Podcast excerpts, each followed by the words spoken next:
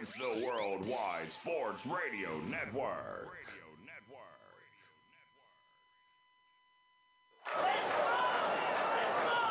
Broadcasting from coast to coast. City to city, coast to coast. It's time for the Ryan Hickey Show on the Worldwide Sports Radio Network. If it's happening in sports, it's being talked about right here. And here's your host, Ryan Hickey. Good Thursday morning and welcome into the Worldwide Sports Radio Network. It is the Ryan Hickey Show with you here for the next two hours. We roll along till 11 a.m. Eastern. We have a very, very jam-packed show for you here for the next two hours. It is week, uh, week 18 in the NFL. It is the final regular season week, but the off-the-field drama remains to dominate the storylines. We'll start with Antonio Brown here in just a second. Last night I thought was very interesting what his lawyer put out, what Antonio Brown is claiming, what the Buccaneers are claiming, and more and more drama has continued to build this morning on social media. If you've seen what Antonio Brown has been posting, it is, I will say, very on brand for Antonio Brown. So we will get to that in a second. Kyrie Irving makes his return for the Nets. We'll discuss that. Of course, Hickey's Pickies, a Thursday specialty. We'll do so in an hour 20 from now. Jay Berman will join us. And We'll kind of preview the NFL hot seat. Um, say which coaches should be back in 22, uh, 2022, which coaches should be fired. As a reminder, we're coming to you live, as you always are, from the Big Italy Pizzeria Studios. Now, whether it's great pizza, hot heroes, and phenomenal dinners, make sure you check out BigItalyPizza.com to find a location near you. All right, Antonio Brown has spoken out yet again. His lawyer put out a very, very, very lengthy statement to Adam Schefter, to Ian Rapoport last night. We'll, we'll tell you those details in a second here. But concerning the entire to, uh, Antonio Brown Buccaneer situation, I will say this whether he was cut wrongly, whether he was cut rightly, Antonio Brown's entire situation may actually be right in a sense, but in totality, he's still wrong. Here's what I mean by that. So in case you didn't, you know, you didn't see Antonio Brown's lengthy statement last night, you know, the classic TLDR. Too long, didn't read because, boy, it was a lengthy one. Here's basically the summary of what was said last night from Antonio Brown from his lawyer. Antonio Brown claims that on Sunday he had a very severe ankle injury that he gutted through playing. He said he believes he shouldn't have been playing. He was the injury report, did not practice Thursday, did not practice Friday. Um, and he claims that he tried to gut through. He obviously dressed. He played a few plays, and he said he couldn't go anymore. His ankle just wasn't healthy enough. Antonio Brown claims when he was on the sideline, the coaches came up to him and said, "Hey, get in the game." AB said, "I can't. I'm too hurt." And that's when Antonio Brown claims the coaches said, "Well, if you're not on the field, you're gone. You're out of here." And he claims one of them pointed at him and then did the whole throat slash uh, throat slash gesture and to indicate he was off the team. And that is what Antonio Brown is claiming led to him taking off his pads, taking off his gloves, taking off his undershirt, and running shirtless through the back of the end zone, jumping up and down, firing the crowd up as he made his what most likely will be final departure from an NFL field. Now it gets interesting because Antonio Brown says he was cut on the field and then he left the field, and that's what led to the outburst. Bruce Arians after the game, and even you know on Monday, was saying that you know the injury of Antonio Brown never came up. Antonio Brown, you know, refused to go on the field, and that's why he was cut. Antonio uh, Bruce Arians after the game said, you know, he's no longer a buck. He's not on the field. So here's what I mean when I say Antonio Brown could be right. That's a synopsis of what was said yesterday. Antonio Brown's side of the uh, the spectrum. Antonio Brown probably is right about his ankle injury. Right? Again, this is a guy who missed two months of season with ankle injury. It's not like it came out of nowhere. He didn't practice Thursday. He didn't practice Friday. Antonio Brown this morning released text messages that at least portray that he was texting Bruce Arians this week about his ankle injury and how he's, you know, he's going to try to gut it out. He's not 100%, but he's going to give his best to be on the field.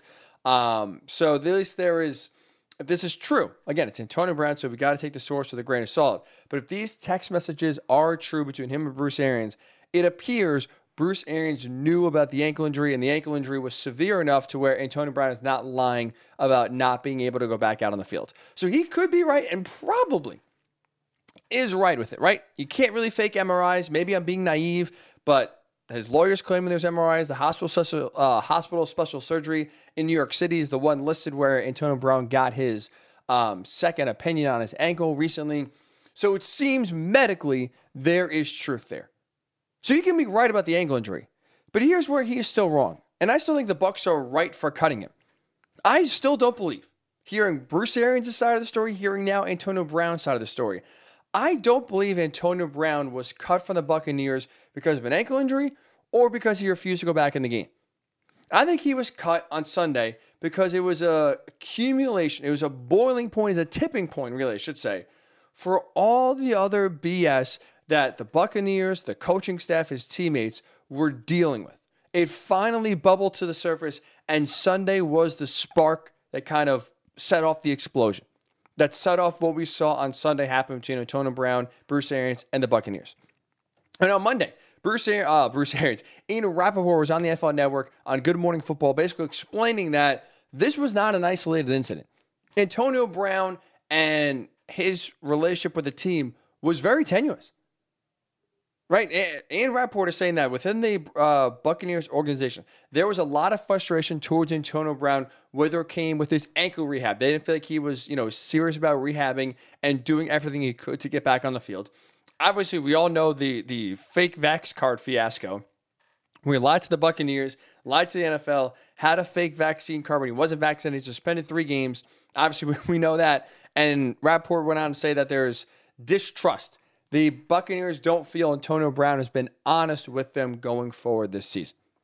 So for me, when you hear the background, when you know Antonio Brown, or not know but you see what Antonio Brown has done throughout his NFL career on the field and off the field, again, for me, this is not about an ankle injury. This is not about refusing to go back in the game or not listening to the coach or, or you know, being too hurt to come in. This, again, to me, is just a boiling point, a tipping point for all the other BS the Buccaneers had to deal with this season, you know, in the public spotlight, behind closed doors, that Antonio Brown, that just got too much where they just lost it. They exploded like a volcano. And guess what? The reason why I'm on the Buccaneers side, the reason why I still don't fault them for cutting them, even if this ankle injury is true, is because we have all been there. We have all gone to a point of frustration with someone or a situation to where the smallest thing isolated isn't a big deal, but because of everything that's built up, the smallest thing, boom, flips the switch and you explode.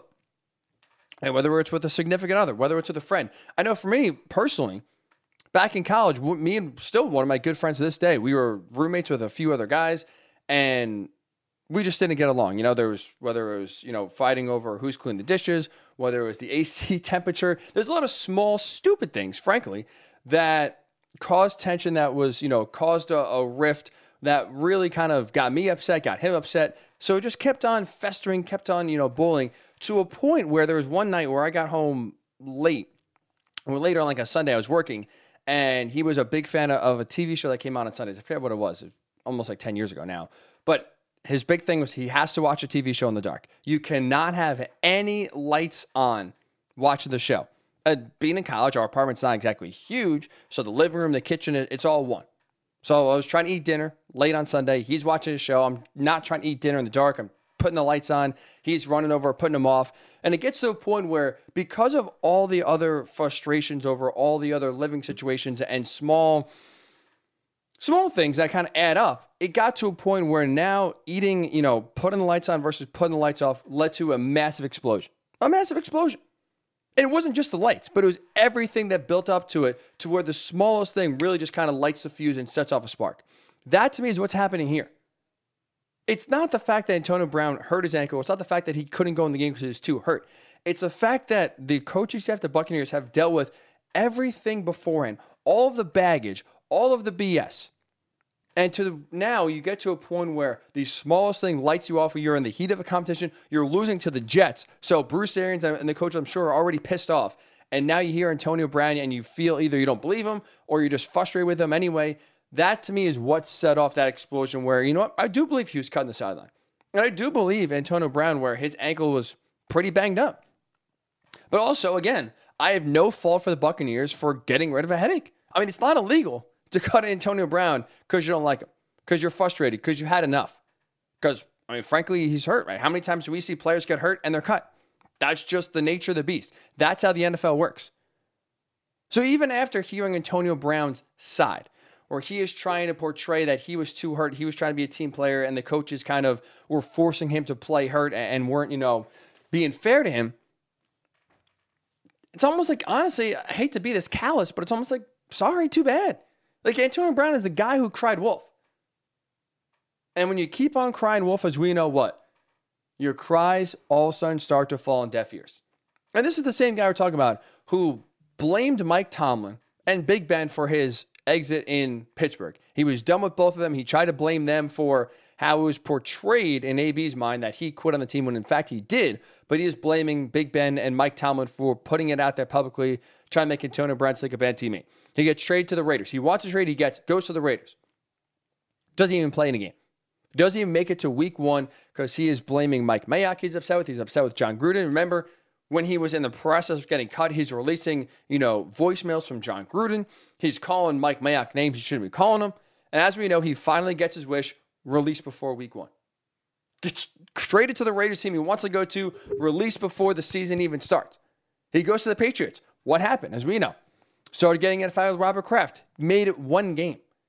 And now here he is the Buccaneers trying to blame Bruce Arians, uh, you know, for playing him on an ankle injury, which should have been playing. He's released text messages early this morning uh, blaming Alex Guerrero, the TB12 trainer, the, the infamous Alex Guerrero, Tom Brady's right hand man.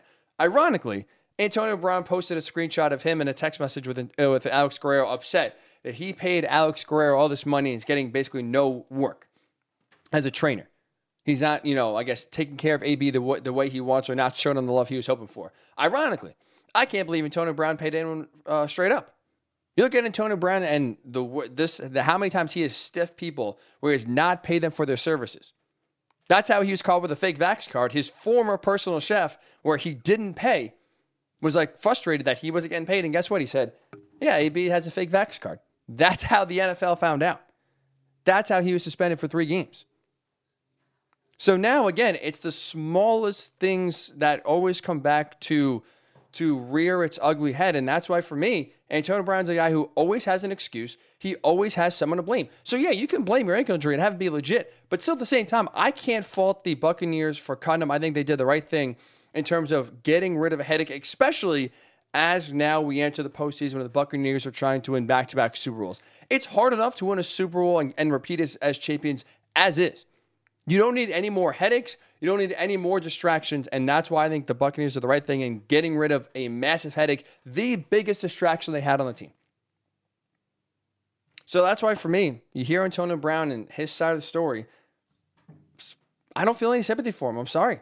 I really can't believe him. And even if the ankle injury is true, which I do believe there was some serious um, injury there, I can't fault the uh, the Bucks for cutting him because I think AB put himself in the situation to get the coaches and his teammates so upset to where the smallest thing would set them off to have them explode like we saw on Sunday. So I'm curious your thoughts here because you heard mine. I am not a, sympathetic figure towards Antonio Brown. I can hear what he's saying. I can believe the ankle injury and still not feel bad about him getting cut and still believe the Buccaneers did the right thing. I mean, hell, on the show a few weeks ago, six weeks ago, two months ago, Although the Buccaneers should have cut Antonio Brown as soon as the fake vaccine, uh, vaccine card fiasco happened. As soon as the NFL suspended him for three games and it was official that he actually did something wrong, I thought they should have cut him right then and there. The Buccaneers didn't, and now they are paying the price for it with this embarrassing, embarrassing story kind of still continuing to surface here on Thursday, going into the final week of the season. Exactly what the Buccaneers didn't want, but it's exactly what they deserve when you kind of sell your soul to the devil and trust Antonio Brown and enable him to get second and third chances. So I'm curious your thoughts. You hear Antonio Brown's side of the story, you hear Bruce Arians and the Buccaneers side of the story. Does your view of what happened, does your view of the entire situation change when you hear Antonio Brown's side? When you hear that he had a severe ankle injury that he gutted through in terms of suiting up, but was you know eventually too um, too injured to keep on playing, or do you are kind of like me? Sorry, Buccaneers still do the right thing. So love to your thoughts. Plenty of ways to get involved in the show. Facebook, Worldwide Sports Network. Twitter, WWSRN underscore radio. At Ryan Hickey Show on Twitter as well. Tweet us, right in the live stream right there. Comment right away. We'll get your thoughts right in the air. We do return here on the Ryan Hickey Show, we'll go from one polarizing figure in Antonio Brown to another. Kyrie Irving made his return last night for the Nets. Was it the right call? Was it the right move for the Nets to bring Kyrie back on a part time basis? We'll discuss that when we return. It's the Ryan Hickey Show right here on the Worldwide Sports Radio Network. It, it, it's the Worldwide Sports Radio Network. Welcome back to the Ryan Hickey Show, right here on the Worldwide Sports Radio Network. 20 minutes from now, we will talk about Jim Harbaugh. Will he leave Michigan for the NFL? But before that, we are talking polarizing players. Antonio Brown in the NFL. Um, obviously, we know we all have seen the video. Antonio Brown last night put out his side of the story, claiming he was too injured to play, and the coaches tried to force him in where he took a stand, and that's what led to him getting cut, not all his other outbursts. I'm sorry, I still think the Buccaneers made the right move, even though I do think the ankle injury was serious, and he's not lying about that. But Antonio Brown, too much for headache, and the Buccaneers did the right thing. Um, and moving on for him, love to hear your thoughts, whether your your view changes of Kyrie, uh, of Kyrie Irving, of Antonio Brown, um, after hearing his side that he was too hurt to play. Love to your thoughts. Facebook, Worldwide Sports Network, Twitter. You tweet us at Ryan Hickey Show or WWSRN underscore radio feel free to comment on the live stream. We'll get your thoughts right here. But like I said, we go from one polarizing player in Antonio Brown to another in Kyrie Irving. Kyrie made his much anticipated return to the court last night. Uh, he is playing only on a part time basis. He is not vaccinated, and according to New York City rules, you cannot play basketball if you are not fully vaccinated. So he's still back only on a part time basis. He's only playing road games now for Brooklyn moving forward. I'm curious your thoughts. Is this the right move? Are the Nets doing the right thing in bringing Kyrie back on a, a part time basis? I think yes. Remember the, before the season, the Nets said until he's a full time participant, until he is vaccinated or the rules change where he can play home and away games, the Nets are not going to bring Kyrie Irving back. Obviously, last night was proof and example. They flip flopped on that. They changed their minds. And you know what? I think the Nets are, are smart to change rever, uh, you know, reverse course on this and bring Kyrie back. Because as we know, times are changing. Living in this pandemic, living in COVID world, if you will, everything changes by the minute. So you know what? So should the Nets philosophy. I think it's smart for two reasons for the Nets to bring back Kyrie on a limited basis. Number one, it gives your stars a break in the regular season. And frankly, that's the most important part. Right, because this team, the Nets have been a team that's been decimated by COVID throughout the year. So because of COVID, because of the lack of depth they have, Kevin Durant and James Harden have been playing overtime in terms of minutes per game in November and December.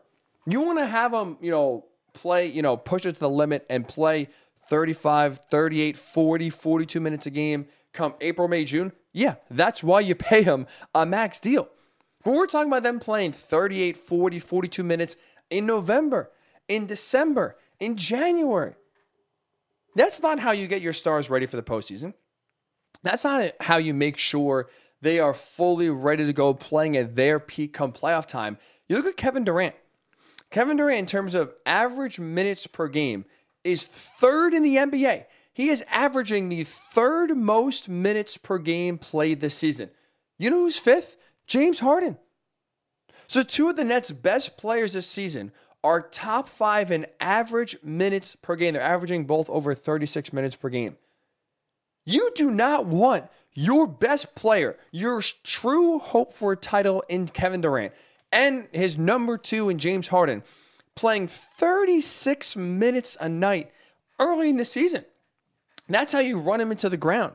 That's how you get them exhausted come playoff time. You look at Kevin Durant, why that 36 minutes per game is important is because that's the most he's averaged in his career since 2013, 2014. His Oklahoma City days. Look, Kevin Durant's still a great player, but he's almost a decade older. And now he's playing the same amount of minutes that he did almost 10 years ago. That's not a recipe for success if I'm the Nets. That's not if I'm Steve Nash, something I feel comfortable with having Kevin Durant log all of these heavy minutes early on in the season. I know the NBA is tough, right? Because you want to get into the regular season and you want to feel like it matters. But the truth is, for a team like the Brooklyn Nets, the regular season doesn't matter. Seeding for them doesn't matter. You got to feel good if you're Brooklyn. If you're fully healthy, you could beat the Bucks. You could beat the Sixers. You could beat the Bulls. You could beat the Warriors or the Suns or whoever comes out of the West. So the regular season should be about maintaining health and getting your best players, namely the two right now that can play every game in James Harden and Kevin Durant, making sure that they are coasting through this point of the schedule. And by the time March and really April comes, they are kind of turning it up and playing their best basketball and rounding into playoff form. And right now, they're they're maxing out. You can't have that. So Kyrie returning gives your two best players a break. Take some of the stress off their back. I remember what happened last year. Kevin Durant, right, because of injuries, he was carrying the load, especially in the playoffs, where Kyrie Irving gets hurt in the round against the Bucks, where James Harden gets hurt and hurts his hamstring early in the postseason. Kevin Durant was dragging that team to the end. They had an incredible seven game series in the second round of playoffs against the Bucks. As we know, Kevin Durant's toe injury or toe was on the three point line. If it was three inches back, he hits a three. And who knows, the, the Nets advance to the Eastern Conference Finals. But Kevin Durant was exhausted. He even said after the series, it's no guarantee the Nets were getting to the finals, even if they beat the Bucks, because they were just dead. They were injured and they, you know, expended all of the energy they possibly could. Kevin Durant's playing, you know, 48 minutes a game in some of these games. So now, if Kevin Durant was exhausted last year and he only averaged 33 minutes per game last year in the regular season, as we only missed a ton of games because of, you know, COVID, because of injuries. So he was playing less minutes last year than he was this year. He missed more time last year just for injuries. So in theory, again, you're more rested um, and he was still exhausted in the second round of the playoffs. He was still, you know, dragged into that finish line, not any fault of his own, just because, again, he was expending so much energy he was so relied upon to carry this team because injuries. Kevin Durant was dead at the end of the season. So now, if you're Steve Nash and you're the Nets, you see that and you realize, okay, we got to make sure Kevin Durant is healthy and and rested, if you will, going to the postseason. So right now, playing 36 minutes a game, averaging the third most minutes in the NBA, is not the recipe for success. So Kyrie's return, again, lessens the burden on Kevin Durant, takes some pressure off of James Harden, and allows games in January and February to be take, you know, to have less responsibility on their shoulders. So they have the Nets have 24 road games left. Two are in New York, One's in Toronto, so he can't play those. So he is Kyrie right now is eligible to play in 21 more games right now if no mandates happen. Sure, it's not a you know a huge respite for two of your best players, but it does provide a break. It does take some pressure off to where even if Kevin Durant is logging 35 minutes a game, the pressure to him to score and be a playmaker lessens because now you have another one in Kyrie Irving back. So a finals run for Brooklyn, a championship for Brooklyn, is relying on Kevin Durant's health first and foremost. Kyrie Irving's return, even on a part-time basis, helps get, you know, helps ensure a little bit more that Kevin Durant will be healthy and well rested come playoff time. That's for me one of the reasons why I think it's a smart move for the Nets to bring back Kyrie Irving, even though it's on a part-time basis. The other one is kind of we talked about before, right? The world is changing every day. Every single day, we're learning more information, and rules either change or get stricter based upon numbers and testing and, and spread and stuff like that. So there's no guarantees you sit here on January 6th that the rules today will be the same on June 6th, on May 6th, when the playoffs are coming. So there's a chance if New York City changes their, you know, mandates, if Toronto changes their mandates, all of a sudden Kyrie Irving could play in every single game. Like there's a chance here that mandates six months from now in these cities change. I mean, look at the CDC. Was it last week, right? Two weeks ago? They just cut the quarantine time in half from 10 days to five. If you're asymptomatic, you can now, you know, return to work faster and you can kind of get back to your life faster. You're not, you know, isolating yourself for 10 days. Now it's only five because we are learning more and more information learning about the impact and the spread, it is now faster and quicker to get back because we have more information. So the protocols are constantly changing. The NBA just adopted basically the, this protocols the CDC said. So now, if you have COVID in the NBA, you can return faster than you could, let's say, three weeks ago. Things are always updating. Things are always changing. So by the time May and June comes, who knows where we could be? May 1st, New York City says, you know what? We're in a great spot, you know, COVID wise. The vaccines are doing great. The the the COVID uh, COVID is, is less rampant now. It's there's not any more variants. The spread is is minimal. We are gonna you know ease our vaccine mandate. Now there's no mandate for vaccinations in New York City. You can go live your life, vaxxed or unvaxxed. Well, that means Kyrie Irving can go back and play every game. And guess what? If he sat out the entire season, he needs time to ramp up. I know he's been practicing. I'm sure he's been working out, but you still need to get back into basketball shape, get some harmony back with your teammates, get back in the flow and get back in the rhythm and develop some continuity. So if he sat home, let's say till May 1st, when the when the mandates change, there's still time Kyrie needs, even though he's eligible to play in every game, to get back, you know, into shape, to get back on the same page with KD and James Harden. You still need time to develop continuity. Guess what? By the time May comes, that's playoff time. You don't exactly have a ton of regular season games to, I don't say waste away, but to use as a testing ground to get back into basketball shape, to figure out what works, what doesn't work. But now, playing in possible 21 games on the road, even though it's disjointed, where Kyrie played last night, now he's not going to play again. I believe the next road game is Monday or Tuesday. So basically, it's a week off.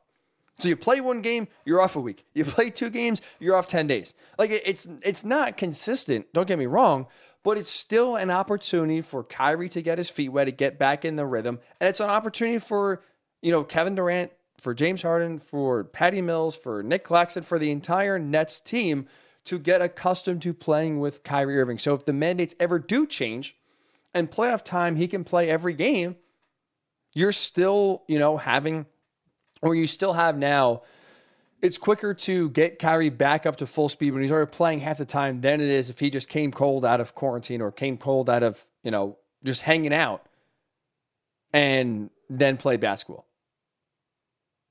So I do think it's smart for them to, for the Nets to kind of go back on what they said and bring Kyrie Irving back. Like, look, I'll be honest, I'm not a Kyrie Irving fan. I'm just not. Sorry, I, what you see on you know off the court for me doesn't make you know on the court he's a great player. not going to take anything away from him. I was a Nets doubter for a while, to be honest. Have you heard any of the show last year? I did not think this three this three uh, this trio could win a title. I did not think they would coexist well together. And guess what? Obviously, injuries were a reason for last year, but they have played well together. I can't deny it. I was wrong on that. They have gelled better than I ever could have imagined. They have gotten along better than I honestly ever could have imagined. Those are three alpha dogs with one basketball. I didn't think it would work, but when they're on the court, it worked. When they were healthy, it worked. I do think if they were healthy, even two out of the three were healthy last year. They beat the Bucks and they probably go to the title and probably I don't know about win. The, the Suns are playing well, but they at least make the finals. It wasn't because of lack of continuity or lack of getting along or, or playing well. It was injuries. So now you get Kyrie back on the team in even a limited role. It helps get the Nets closer to a playoff spot or a, a championship level. Like even last night, look, played 32 minutes, scored 22 points, 9 to 17 from the field. He's one of the most efficient and elite shooters in the NBA when he's on. And even, you know, first game back since the playoffs last year, 22 on 9 to 17. He's going to get back in a rhythm. He's going to do well for the Nets. And like we said, even if it's just road games, still a huge boost. And if things ever change in five or six months, Nets are the team to beat. Nets are the team to beat. So for me, it's it's the right move in the Nets and changing their philosophy and bringing Kyrie Irving back on the right path, um, or, or, bringing I should say Kyrie Irving back on a part time basis. I think it makes sense. I think it's the right move. I think it's the right move. I thought I, well, I did agree, I'll be honest, when they first made the mandate that he's only going to be a, a full time player or no player. I thought that was fine. I didn't think, you know, being a part time player would work well. But because injuries, because of COVID again, and because now you see your stars playing massive amount of minutes early on in the season, I do think now is the right time to bring Kyrie back. I do agree with the Nets changing their minds and flipping their decisions to bring one of the best players on their team back, even in a very limited capacity. Like I said, he, can only play 21 more games. So he's not playing a huge role right now. But if things change, obviously, so do the Nets. I think it's the right move. I'm curious your thoughts here. Is Kyrie playing just road games, being a part time player? Is that going to help the Nets in your mind or hurt them? Love to hear your thoughts. Facebook, Worldwide Sports Network, Twitter. Check us out at Ryan Hickey Show on Twitter or WWSRN underscore radio. When we return right here on the Ryan Hickey Show, there's rumors of Jim Harbaugh being interested in the NFL. An athletic story wrote that there's some interest from Jim to go back to where he uh, had a lot of success, which is the NFL. Will he leave? I got some thoughts on that. I'll give you them when we do return. It's the Ryan Hickey Show right here on the Worldwide Sports Radio Network. It, it, it's the Worldwide Sports Radio Network. Welcome back to the Ryan Hickey Show, right here on the Worldwide Sports Radio Network.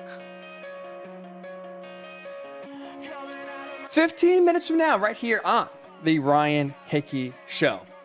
Which NFL head coaches, as we enter the final week of the regular season, should return in 2022 and which head coaches should be fired? We have a lot of names on the hot seat, and I think there's actually going to be more firings than we expect. So, 15 minutes from now, I got a list of names here. Should they stay or should they go? We will do that first. But speaking of staying or going, how about Jim Harbaugh? Should he stay at Michigan or should he leave to go back to the NFL? There's a report from The Athletic and Bruce Feldman, a tremendous college football reporter this week, saying that Jim Harbaugh has his eye on the NFL. There is interest in returning to the NFL. Now, I will say this I think Jim Harbaugh is staying at Michigan. And I think there's one main reason why Jim Harbaugh is staying at Michigan that I don't really see many people talking about. I think it's his Michigan allegiance. I think the deep bond he has with the University of Michigan, having so much of his life revolve around being in Ann Arbor, I think that bond is too strong to have him leave. Like, let me ask you this question, right? In case you didn't know, Jim Harbaugh was a former Michigan quarterback. His dad coached there. He has a lot of connections to the university. When was the last time we saw a prominent college football coach leave their alma mater for another job, whether it's in college or whether it's in the NFL. You keep thinking there's no real example you could find because guess what? It hasn't happened. And that's the situation Jim Harbaugh is in. We have not seen a coach at their alma mater, and I'm not talking about like Akron shoot down, you know, Alabama, say at Akron. Obviously, that's going to happen, but we're talking about prominent, you know, big time college football jobs here whether it's to leave for a bigger job or whether it's to leave for the NFL, we have not seen a prominent college football head coach spurn their alma mater. We had Pat Fitzgerald. Think about this. The Northwestern head coach. No disrespect to Northwestern, a tremendously um, smart, academically impressive school, right? But we know football's not really their priority, not really their thing. Pat Fitzgerald was a former Northwestern uh, great player now their head coach. He turned down NFL interviews to stay at Northwestern. He chose Northwestern over the NFL. You look at guys like Paul Chryst at Wisconsin, Scott Frost at Nebraska, Kirby Smart at Georgia. Those guys aren't leaving their jobs. They're not taking another job. If I don't know, if Clemson or Alabama or Ohio State called, Scott Frost is not leaving Nebraska. That pull that bond you have at your alma mater, it's different and it's real. Like I'll say this from my personal experience. If you're watching the live stream right now, whether it's on Facebook, whether it's on Twitter, whether it's on YouTube, Worldwide Sports Network, we appreciate you watching. But if you are watching, you could see behind me there is a Notre Dame banner. Why is that? Because growing up, I was a huge, huge Notre Dame fan lived and died with it. My entire family. No one went to Notre Dame, but you know, classic kind of Notre Dame uh, fans, right? No one went. You're a Subway alumni, but you still root hard for the team. So that was my team growing up. That was one of my favorite teams ever. Notre Dame and the Mets were the two teams I lived and died with the most as a child. That was a dream. Go to Notre Dame. Now, as you, if you listen to even two minutes of the show, you probably figured I'm not smart enough to get into Notre Dame. Well, you'd be correct. Got rejected, didn't go to Notre Dame, went to Penn State. And I will say this. Now, today, 27 years old. It's kind of scary. I forgot my age there for a second. I guess it happens when you get older. I am a massive, massive Penn State fan. And Notre Dame, I really don't have allegiance to anymore. I really don't feel that same emotion like I felt even 10 years ago. Because that pull you have when you go to school there, that pride you have for your university, it's different. And you don't really realize it until you're at your school that you love. Now, you make lifelong friends, you have a great time, hopefully, you go to games. That bond you have, the memories you make, for me at Penn State, but for you, wherever you went to school, it's different. So you root and you you view and you you have a rooting interest for that school for more than just the football team, for more than just the head coach or the success on the field. I mean, Notre Dame, talking about, you know, success, Notre Dame has been more successful than Penn State the last decade, but it's still, I've actually, ironically, as Notre Dame's gotten better, I've lost interest in part because, again, that pride, that sense of, you know, that feeling you have, that bond you have to the school you go to is different and can't be replicated for any other team you root for. Like for the Mets, the Penn State and the Mets are the two teams I root for the most. I love the Mets. I love pro sports. But there's that that for me, the Mets and Penn State are almost different because the Penn State bond, like it's a different emotion because you went there, because you go to school that feels like home. It's a second home. For most people, you go to school, that's the first time you leave home, you know, actual home for the first time. So it's it's you have that bond that is that separates everything else. And for Jim Harbaugh, that bond he has is deep. It's real. His dad was an assistant coach there. So he grew up going to Michigan games, being around the university, living in Ann Arbor. Obviously, he was a quarterback there, had success, left to go, you know, played in the NFL, coached in the NFL. When he came back, called it a dream job. Now, I get a lot of coaches say that, right? You know, a lot of coaches are told how this is the place they're never going to be. And three years they pack up and go to a better job. Every single coach that's hired calls it their dream job. I get it. But for Jim Harbaugh, someone who grew up a Michigan fan, who grew up in the backyard of the stadium, whose dad coached there, you played there, that truly is a dream job, and I believe him. So if you're now Jim Harbaugh, former quarterback of the university, your dad coached there, you, you are the head coach there now, you know all the history of success that a guy you idolize and Bo Schembechler had. For me, I think there's a certain pride and there's even an extra motivation if you're Jim Harbaugh to get Michigan back to a consistent winning level, to win a championship. I get what he uh, accomplished this year in beating Ohio State for the first time in six tries, for winning an outright Big Ten title for the first time since 2003, going to the college football playoff for the first time in Michigan football history.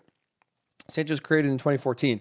I get this year has been more successful, and he has taken Michigan um, to a place they have not seen in almost two decades. I get it. So if he left now, you make the argument Jim Harbaugh is leaving Michigan in a better place than where he found it. I still, though, believe that you don't go to Michigan just to make the playoff. Like for me, I think Jim Harbaugh, again, knowing the history of success in the past, growing up with the university, I feel like you go there to win a championship. I don't think this is a stepping stone for him. Like when he left the 49ers to go to Michigan, this is just me. I have no insight. I don't know Jim Harbaugh at all. This is just me speculating from the outside. I don't think you view going back to your alma mater as a stepping stone job. With your eyes back on the NFL, where you think, okay, I'll go, to, I'll go back to Michigan, a place that I love. I'll go here for three years, and then you know I'll go back to the NFL. I think you go there to win a championship, to be a consistent winner. And call for what it is. There's not been consistent winning in Michigan. This is by far the best year, like I said, Michigan has had. But it's not like they've been in the Big Ten title game a bunch. It's not like they've won Big Ten titles or gone to the Rose Bowl or, or won a championship. This has been the most successful season of the six Jim Harbaugh has had, but it's not been consistent. So I do think this level of success motivates him to stay Because now you're seeing, you know, if you're Michigan and you're Jim Harbaugh, you see, you know what? We are close. We can get over the hump and win a title here. I think it's important what he said post game. Because after the the college football playoff semifinal, where they were blown out by Georgia, in the post game press conference, Jim Harbaugh said, quote, it feels like a start. It feels like a beginning. Talking about how he thinks, end quote, that, you know, he thinks Michigan now is here to stay. This is not a one hit wonder where they make the playoff and then kind of fall back into irrelevancy or, or fall back into fighting for third place in the Big Ten East again. He feels like there is some serious momentum, and I believe him. So you, for me, I don't think he's going to leave Michigan right as things are starting to turn for the positive. Right as now recruiting, national title contention, right as now you are closer to that than you ever have been. I don't think now is the time you leave your Michigan when it's your alma mater, when you're trying to bring them a championship.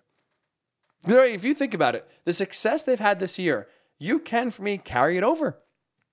Right now, you finally beat Ohio State for the first time in six tries. So now you actually have the confidence and the belief that you can go toe to toe with the best team in the Big Ten and one of the best teams in the country. That's a confidence you can't fake, you can't replicate, or you can't pretend to have.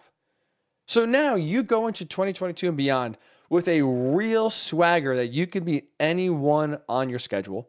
It helps to turn recruiting around. Right? Like, look at what Dabo Swinney has built in Clemson. When Dabo took over, Clemson wasn't a world beater. He didn't inherit a, a, an all world program. Right? What was the one thing we always talked about with Clemson? Clemsoning. It was a verb. Because every time they, you know, played a big game, they would play well and find a way to lose at the end. They can never win the big game. And Dabo Swinney, once he got over the hump in 2015, he didn't even win a national title, but he had Deshaun Watson. They pushed Alabama to the brink. And since that 2015 year, recruiting has been at an all time high for Clemson. He has turned them into a juggernaut to now it's a bigger surprise when they're not in the national title game than if they are. Obviously, this year is a down year, but for those five years from 2015 to 2020, Clemson was one of the best football programs in the country, up there with Alabama, up there with Ohio State, Georgia. Why? Because the one year Dabo Swinney broke through, he capitalized on it, got recruiting up. It's a softer schedule I get in the ACC that helps, but he was able to capitalize that one big year and parlay it into a five year run where they won two national titles, and now they're still trying to keep the good times rolling. I think Jim Harbaugh can do the same thing. One good year. Now you help, you know, you, you see, okay, hey, recruits, we have beaten Ohio State. Now it's about winning national title. Now kids at 16 and 17 have seen it with their own eyes. Michigan can compete and can beat Ohio State. That help that helps with recruiting. And if you look at it, you know, in terms of the playoff, expansion is coming. College football playoff expansion is coming. So now, even if some years you don't beat Ohio State, you're 10 and 2, 11 and 1, you could still make the playoff. So now your path to making and winning a championship is almost easier because your season doesn't come down to just one game a year like it does with Ohio State. So I think Jim Harbaugh can capitalize off of off of this season recruiting wise and start to get big time classes now moving forward that has Michigan in a position to compete and have success every single year. College football playoff expansion is happening at some point. So now the path to the playoff gets easier and the path to a championship opens up more than it currently is right now. So I do think Jim Harbaugh is going to stay at Michigan. I think the alumni pull, the bond that you cannot replicate with any NFL team or even with any other college team, when you were at your former university, where you grew up rooting for, where your dad worked for, where you played, where you are now coaching, I think that's really, really tough to leave that now where you are just on the cusp. I don't think it's mission accomplished if you're Jim Harbaugh to say, I got Michigan to the college football playoff. That was my goal. Now let's get out of here and go back to the NFL. I think his goal is to win a title. I think his goal is to win a national championship, and I don't think he's going to leave until that goal is accomplished. So I'm curious your thoughts here. Do you think Jim Harbaugh will leave Michigan? Should he leave Michigan? I still don't think so. I think he can really capitalize off this year and build forward to where Michigan will have consistent success year in and year out, win more Big Ten titles, make more college football playoff uh, semifinal games, and win a championship. So I think I don't think Jim Harbaugh will leave, nor should he leave. I'm curious your thoughts. Eight, uh, I want to get a phone number there. not on CBS Sports Radio or on the Worldwide Sports Network, which is where you comment on Facebook, Worldwide Sports Network. You can tweet us at Ryan Hickey Show on Twitter or at WWSRN underscore radio. Tweet us right there. You can click on either those Twitter handles. You scroll down, boom, there's the live link to the show on the web, on the, the Twitter sphere, if you will. You can comment right there on the live stream as well. So get your Jim Harbaugh thoughts. When we return here, Black Monday is approaching. The day where NFL coaches find out their fate if they're on the hot seat. Will they return or will they be fired? We got a list of a bunch of coaches. Should they stay in 2022 or should they go? I'll give you my answer on a few coaches on the hot seat when we do return. Listen to the Ryan Hickey Show right here on the Worldwide Sports Radio Network. It, it, it's the Worldwide Sports Radio Network. Welcome back to the Ryan Hickey Show, right here on the Worldwide Sports Radio Network.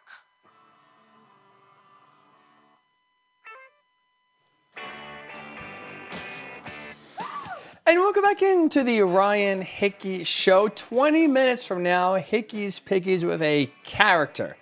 A very good friend of mine, Jay Berman. Very excited to have him on the show.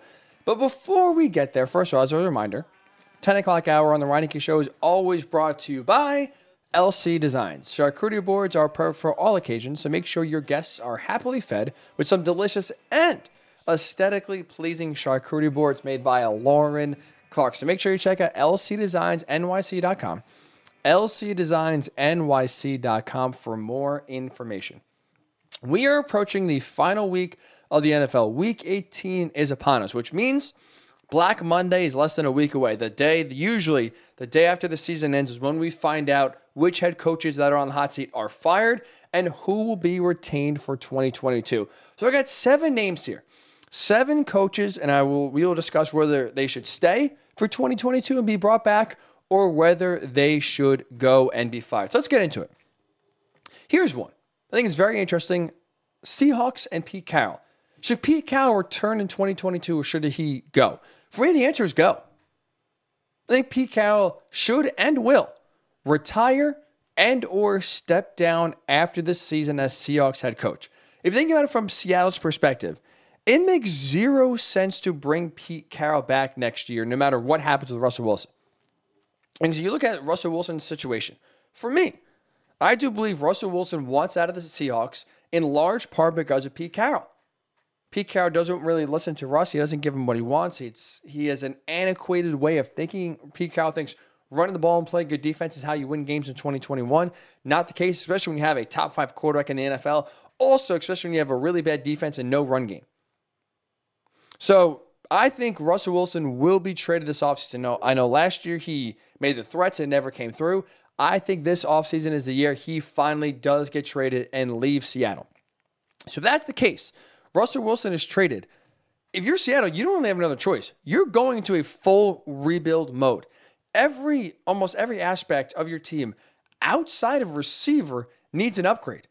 Offensive line, running backs, corners, linebackers, defensive line. You have holes everywhere on this roster. So if you don't have a top 5 quarterback on your team kind of making up for a lot of those, you know, cleaning up for a lot of areas, um, and making the team look better than it truly is, you got to rebuild to get better. They don't have a first round pick this year because the Jamal Adams trade. So you got to, you know, really bring a haul of picks back and really build through the draft like they did a decade ago when they built the Legion of Boom and they got Russ. So if you're going to go into a full rebuild, which I think they should and they will, Pete Carroll's going to be 71 years old next year. Do you want a coach that's not going to see the end of the rebuild, most likely being the coach through the rebuild? Like for me, I'd rather bring in a head coach that is young, that is going to be there for the next, let's say, five years and help bring this team from where they are right now, which you hope if you're a Seahawks fan is rock bottom, and build through the draft the next two, three years and start to build a consistent winner that can have another decade of success like they did in the 2010s.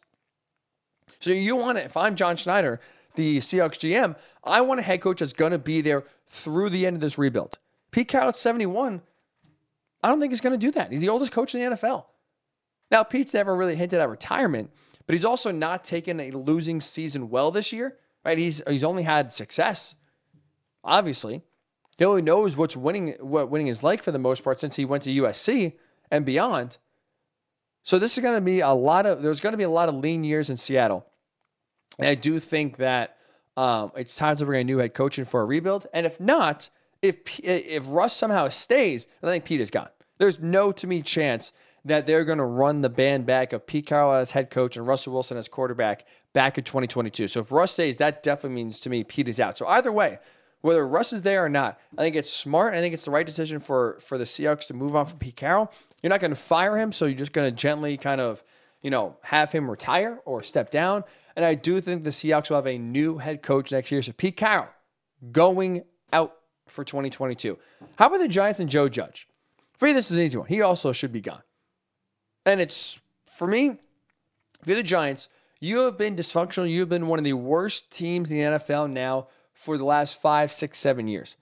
Well, you're going to get a new general manager. They're going to do the Pete Carroll treatment to Dave Gettleman and force him to retire. I don't think they, they're going to fire him, but he is not going to be the GM next year. That's basically a done deal. So now, how you continue to be a dysfunctional team, how you continue to kind of being to be a bottom feeder in the NFL is by continuing the dysfunction, which is bringing in a new GM and forcing him to retain the current head coach. That never works. Bringing in a GM when you keep that coach does either one or two things.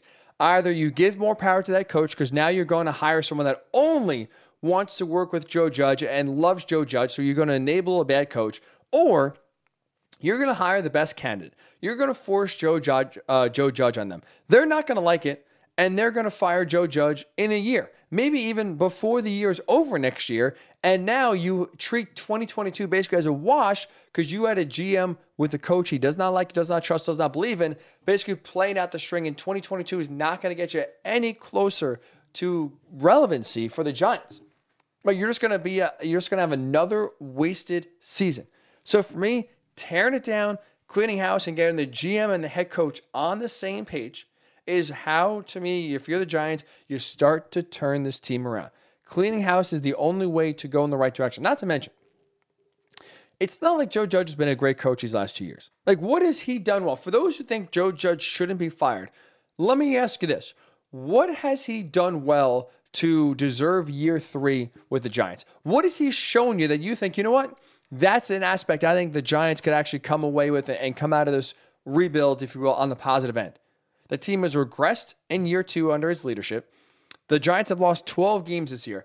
Nine of them have been by 10 or more points. So Joe Judge can talk about effort and playing hard and playing through the whistle in the fourth quarter. The thing, though, is every single game for the first three quarters, they're not playing well. They're getting blown out. Nine of the 12 losses have been by double digits. These games are a blowout. Not to mention, he's not a great in game coach. So for me, there's no justification for bringing Joe Judge back, which I do think was why he should be gone and fired at the end of the year. How about the Vikings and Mike Zimmer? I think he's a guy who should go, should be fired. You look at the Vikings where they are, they are stuck in the middle.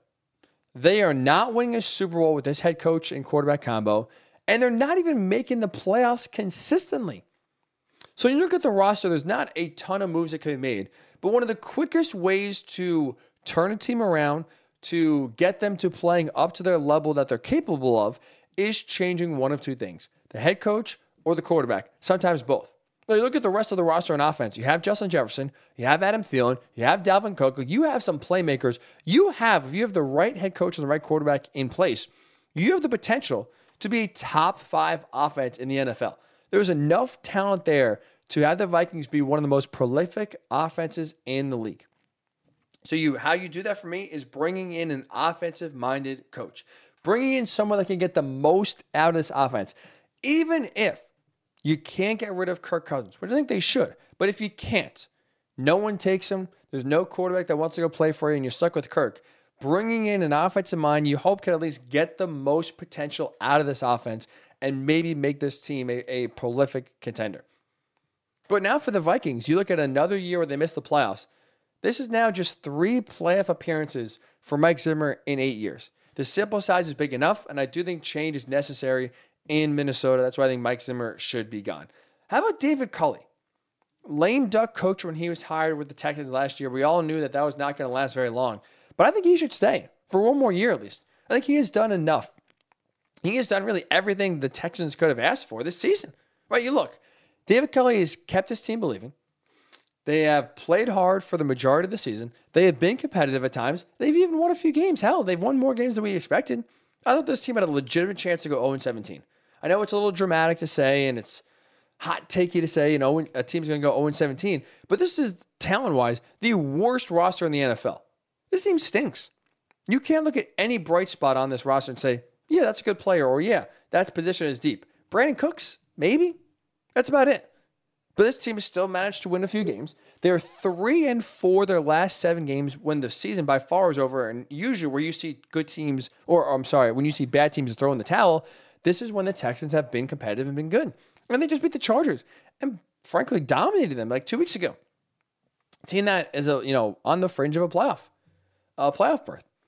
So for me, you keep David Culley, you keep building this roster, you keep Davis Mills at quarterback next year. You do not draft a quarterback. You get whether it's Aidan Hutchinson, whether it is Kayvon Thibodeaux, whether it is Evan Neal, you get just a really solid player, the best player available if you're the Texans, and you build the roster first.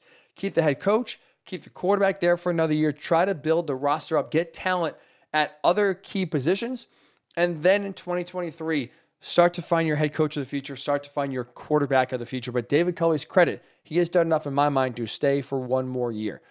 The Broncos and Vic Fangio, I think he should go. It's no secret.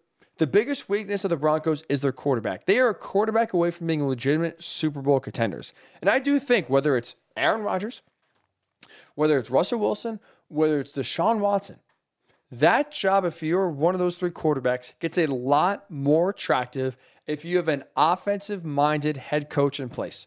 We know Deshaun Watson's love for Eric Bieniemy. One of the reasons why he wanted to trade from the Texans is because he wanted the Texans to interview uh, Eric Bieniemy, which at first they did not. And that got uh, Watson very upset. If he's able to play next year and he is, you know, cleared and, and good to go and the Texans are going to trade him, well, the Broncos come a lot more um, sexier destination for Deshaun Watson if Eric Bieniemy, a guy like him, is at the head coaching uh, position than Vic Fangio. Sorry to call for what it is. Fangio is not a very good in-game coach. He doesn't really inspire, you know, inspire you if you're a, a big time quarterback trying to play in Denver. I know the Broncos have overachieved this year and have been more competitive than I thought. But I think it's time to move in an offensive minded direction. This is a quarterback away from being Super Bowl contenders. You go all in to make that job as attractive as possible. And I do think you do that by bringing in a new head coach with an offensive background. That's for me. Time for Vic Fangio to go. Kind of like Joe Judge. I don't think he does a lot well that really warrants keeping him at the uh, as a head coach in Denver uh, for 2022. How about the Panthers and Matt Rhule? This has really turned sideways quickly. I think Matt Rhule should stay. I think he should stay for 2022 because I do think the Panthers are a lot closer to being competitive than we realize. Right? They got to that great 3 0 start. Sam Darnold looked like a, a, a man that was rejuvenated in Carolina. But since that 3 0 start, they are 2 and 11 since. So it's been ugly, but I will say this team is a quarterback away from being a playoff contender. They still got a long way to go in offense and build up the offensive line and try to get Christian McCaffrey healthy. But this team is truly a quarterback away from being a playoff contender and being a playoff team. And you look at the three quarterbacks that have played this year. Sam Darnold. I love Sam Darnold. That's a guy I had total faith and belief in. Got to call like I see. The guy stinks. The guy stinks. He can't play quarterback, and we have seen too much of him this year to show it's not just the Jets that are the issue, it's Sam Darnold. So Sam Darnold was a failure. PJ Walker, to call for what it is, it's PJ Walker. And Cam Newton stinks. Cam Newton's worse than, than Sam Darnold. Cam Newton made Sam Darnold look like a good quarterback. Like a quarterback where Matt Rhule was excited to have back. He couldn't wait to move on from Sam Darnold when he got hurt. And then five weeks later, he could not wait for Sam Darnold to come back off IR and start again. That shows you where the the offensive uh, is for the Panthers. That shows you where the quarterback position is for the Panthers. Doesn't help when you have Christian McCaffrey this year, missed 10 games, which now it's two years in a row. He's been injury prone, not good. But you have a defense in Carolina that's really good. They drafted really well in recent years where they have the number two uh, defense in terms of total defense. They've been one of the pa- best pass defenses in all the NFL this year. They have a defense and they have skill players in Christian McCaffrey when healthy, in DJ Moore when healthy, that they are just a quarterback away from being a playoff team. So I think Matt Rhule should get one more chance here in Carolina, get one more offseason to get a quarterback that can actually be competent and actually stand a chance to give this team a chance to make the playoffs. So I think Matt Rhule stays for one more year. I think he's building something good in Carolina. It's just the quarterback position has been so, so bad now for two years that he hasn't had a shot. And finally, free, this is the hardest one. Rich Bisaccia and the Raiders. Should he stay or should he go? I think he should stay. I think Rich Bisaccia should stay as the head coach of the Raiders because he has played a huge, massive role in keeping this team together all season long. And I don't think that leadership can should be overlooked and can be replicated. Like think about it. The Raiders right now are nine and seven, are playing a home game that is a playoff game against the Chargers where you win and you're in. They should not be in that excuse me situation right now with what they've dealt with this season. Look at all the roadblocks they have had to deal with. They had Jon Gruden's emails come out and he got fired in season. If Henry Ruggs DUI car crash killed someone, now his life is going to be, you know, it's over. He's going to be in jail. Damon Arnette was cut for a video he posted threatening someone's life. And now this week alone, Nate Hobbs, another player on our team arrested for DUI. This has been, you know, one roadblock after another for the Raiders to deal with all season long. And to Rich Bisaccia's credit, along with Derek Carr, those two have kept this team afloat. They have kept them believing. They have kept them playing hard, even at six and seven. Right, the, the Raiders got off to a hot start, and they they lost a bunch, and they're six and seven. He had this team still playing hard, still believing. They have won now three games in a row, and like we said, they are just one game away. They are basically in the playoffs this week because it's a win and you're in game against the Chargers at home. No one would have expected that. So to me, his leadership outweighs the X's and O's that other coaches bring. I view Rich Bisaccia with what he's done this season a lot like John Harbaugh, a lot like Mike Tomlin, a lot like Pete Carroll. More motivational, more, you know, good leaders than they are tremendous X's and O's players calling plays on offense, calling plays on defense. So I think Rich Bisaccia should stay. So Rich Bisaccia, I think, should come back in 2022 as Raiders head coach. Matt Rhule should come back in 2022 as Panthers head coach. I think the Broncos should fire Vic Fangio. The Texans should keep David Culley. Vikings fire Mike Zimmer. Giants fire Joe Judge. And the Seahawks fire Pete Carroll. I'm curious your thoughts here. Seahawks, Giants, Panthers, Raiders. Who should stay? Who should go head coach? Who should be fired? Who should come back? I'd love to hear your thoughts. Facebook, Worldwide Sports Network, Twitter, WWSRN underscore radio, or uh, at Ryan Hickey Show. It's a Thursday in the NFL season, which means Hickey's Pickies with my guy, Jay Berman. Is next. We'll do that when we return right here on the Worldwide Sports Radio Network. It, it, it's the Worldwide Sports Radio Network. Welcome back to the Ryan Hickey Show, right here on the Worldwide Sports Radio Network. And welcome back into the Ryan Hickey Show. Where else? The Worldwide Sports Radio Network. It is a Thursday, which means Hickey's Pickies is live. The last week, at least last regular season week of Hickey's Pickies here is week 18 does commence in the NFL. And I'm very, very excited for our next guest here. A man who we worked very closely together at CBS Sports Radio. One of my good friends, I like to say, and that is Jay Berman. Jayster, what's up, man? How are you, buddy? Looking good today. Yeah, wow. This is the first time I've seen you in a while. I tried to do the hair extra, extra high for you today. You did. It's funny. My wife asked me what game is on tonight, and I said there's no game, and I was a little bit sad about it. So I've got nothing to watch tonight. You know what, Jay? I'm kind of with you. I, I don't know about you. I kind of like Thursday night football the most. Like better than Monday night, better than Sunday night. I love Thursday night football. Does suck there's nothing tonight. Yeah, it's and and this goes for every game, but it's fun. It's especially fun when there's a good game, and uh, you just don't know in the beginning of the season when you look at the schedule uh, so uh, the fact that there's no Thursday night is uh, is a little bit sad. But don't forget, we have that Monday night wild card game, which I'm very much looking forward to. Is that dripped in sarcasm, or is that true Jay Berman, you know, excitement? No, that's three days of playoff football in the first round, and that's always uh, always better than two days of That's- playoff football. More is always better than less. So this is why we bring Jay Berman on. Not only do you bring some good takes, Jay, you come prepared. Is that a microphone I see in front of you? Yes. Well, Wow. with my new job, I have uh, I had the setup ready to go. So uh, yes, it's a microphone. I even have earbuds, um, and a wonderful background. This guy is a consummate pro. You serve by far the most prepared guest we have had on. No shot to any of the other ones, but no one has had a, a personal microphone and headphones in. Look at you, Jay. Thanks for thanks for really you know taking this seriously. You have a wonderful set of headphones, by the way. I must uh, I must. Say. Oh, you like those? Not really, but Okay, I um, figured that. I was gonna say you're too nice so far. you're looking good. Thank you know what, Jay. I try. I haven't seen you in a while, so I figured I'd try my best to, to impress. Usually, anytime we hang out, especially at work, you'd always make fun of me. So thanks for being uh, thanks for being kind. Now, I like this you, new buddy. Jay. I miss you. I know. I got to stop ditching you, or Yeah, leading leading you on. You know, I will hang out and you know, we haven't had that Well, you, happen. time, time is running out. I'm only in New York for a few more weeks, so we'll uh, we'll have to make something. happen. I am looking forward to. We definitely will. Jay, are you ready to make some picks? The last regular season of the NFL. You got some some feeling some winners here. I am. Um, Okay. It's a very interesting week because you have to dodge bullets here. Um, who's playing? Who's resting? Who's hurt? Uh, and obviously playing out the string for uh, for most teams. So it's really interesting if you combine the the playoff implications, the injuries, the Joe Burrow not playing at all.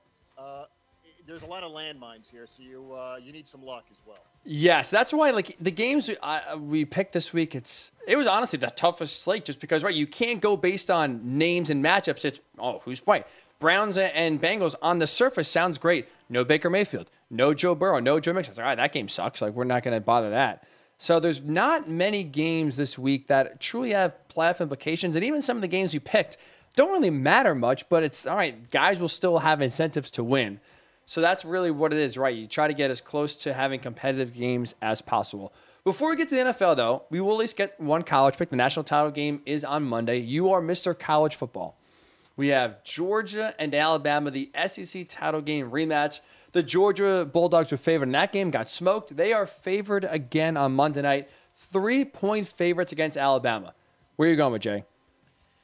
I am. Uh, yeah, I didn't know the line, so uh, in uh, researching uh, the line, I found out that Georgia's favored by three, and I still cannot believe it. I, I sent you the picks last night.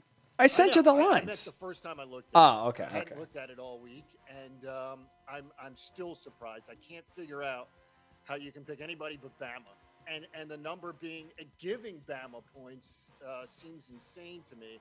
I'm running with Alabama. I think it's a multiple score difference here. I don't see any way Georgia keeps up with Bama.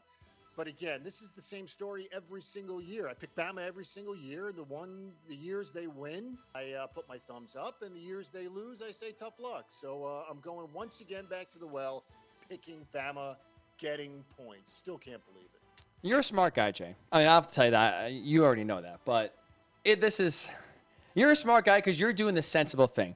Alabama getting points in any situation, it's a gimme. It, it should be a no brainer. Like I said, period, stop. Okay, I'm doing it.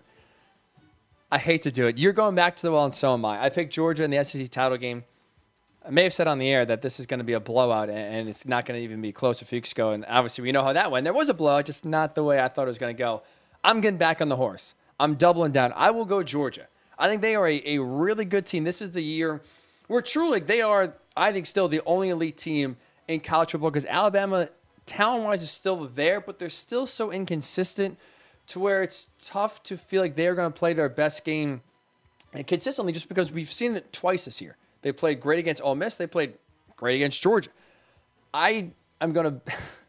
this is a really stupid bet. I'm telling you. I'm gonna bank on the fact that Nick Saban won't have his guys ready to play in a consistent level, and Georgia will find a way to come out and win. So it's stupid, but I'm going Georgia. Yeah, I hear you. I, I, I'm trying to think, and I don't know the answer to the question, which is why I bring it up. But I'm trying to think, especially in late December, early January, the last time Bama was an underdog.